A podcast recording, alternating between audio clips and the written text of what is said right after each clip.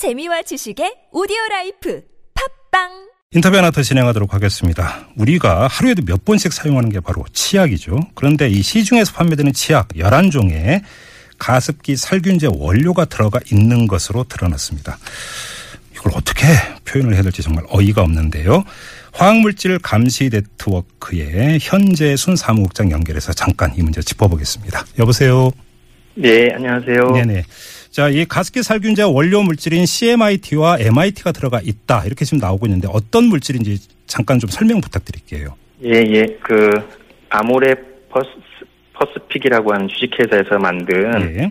아, 저희가 쓰는 치약인데요. 네네. 또, 이 사업장에서 만든 11종 모두에서 음, CMIT, MIT가 아, 검출된 것으로 네.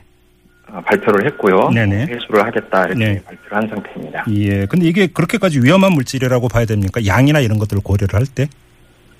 어, 일단은 가습기 살균제의 폐섬유화를 일으켰던 네. 물질이기 때문에요. 음, 그리고 이제 화학 물질은 아무리 작은 양이라도 네. 아, 그 위험성은 배제할 수 없거든요. 네네. 그래서 음, 각별한 주의가 요, 요구된다고 하겠습니다. 근데 제가 왜 이 질문을 드렸냐면 식약처 같은 경우는 양치한 후에 입안을 물로 씻어내는 제품의 특성상 인체에 유해성은 별로 없다.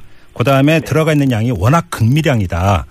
그러니까 이 점을 고려를 해야 된다. 이런 주장이 나왔기 때문에 지금 질문 드릴 건데. 그런데 이제 저희들 시민사회단체 입장에서는 네. 그렇다면 음. 왜 회수를 하느냐 네. 그렇게 볼 수도 있거든요. 예. 앞뒤가 맞지 않는 얘기를 하고 있는 거죠. 어허. 예, 예, 예. 어, 이제 전문가들이나 뭐 화학물질 취급하는 모든 사람들은 네. 아무리 극소량이라 이라도 네. 위험성을 배제할 수 없다는 거고요. 가장 네. 큰 문제는 음. 이 가습기 살균제가 터지고 난 후에 네. 우리 주변의 생활화학 제품에 어, 어떤 독성 물질이 성, 그 성분으로 함유되어 있는지를 우리나라는 알지 못하는 그런 제도적인 한계를 갖고 있다. 이게 이제 사실은 드러난 거 아닙니까? 그게 포인트라고 봐야 되겠죠. 네 네. 예, 예. 그런데 음. 지금 이 치약 같은 경우는 요 전에도 벌써 물티슈도 한번 네. 언론에 나왔었고요. 그다음에 에어컨, 뭐. 예, 에어컨도 나왔었고 예, 예. 화장품도 나왔었고 네. 그렇다면 이것도 지금 발표된 바에 의하면 이미 조사가 됐었어요. 음. 그런데 지금 발표를 하지 않아, 않고 있었던 거거든요. 예, 예. 이정,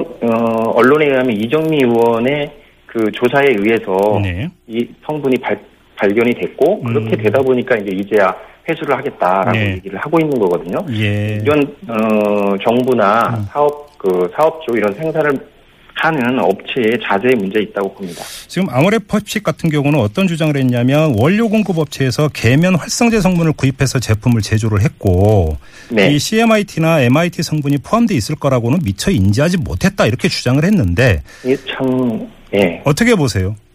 이게 요번에 가습기 살균제 문제가 터지면서 그 특위도 열리고 청문회도 열리고 막 하지 않았습니까? 예, 예. 그러면서 이제 기존에는 몰랐다고 하는 옵시나 뭐 네. 애경 음. 전부 다 우리 몰랐다라고 하는 사실들이 예. 청문회를 통해서 다 거짓으로 밝혀졌어요. 알고 있었어요. 정부도 예. 알고 있었고. 예. 그런데 지금 이 또, 또다시 똑같이 옥시와 똑같이 지금 이 아세, 어, 이 치약회사, 음. 아, 회사가 똑같은 지금 잘못을 저지르고 있는 거거든요. 예, 예. 정말 몰랐겠느냐. 이게 음. 뭐 국민들이 가습기 살균제를 갖고 국민들이 이게 믿을 수 있겠느냐. 네. 뭐 이렇게 봅니다. 그러니까요. 지금 이게 잊을만 하면 또 그 전혀 생각지도 못했던 제품에서 이게 그러니까 성분이 들어가 있다라는 게 이제 하나둘 계속 나오고 있는데 네.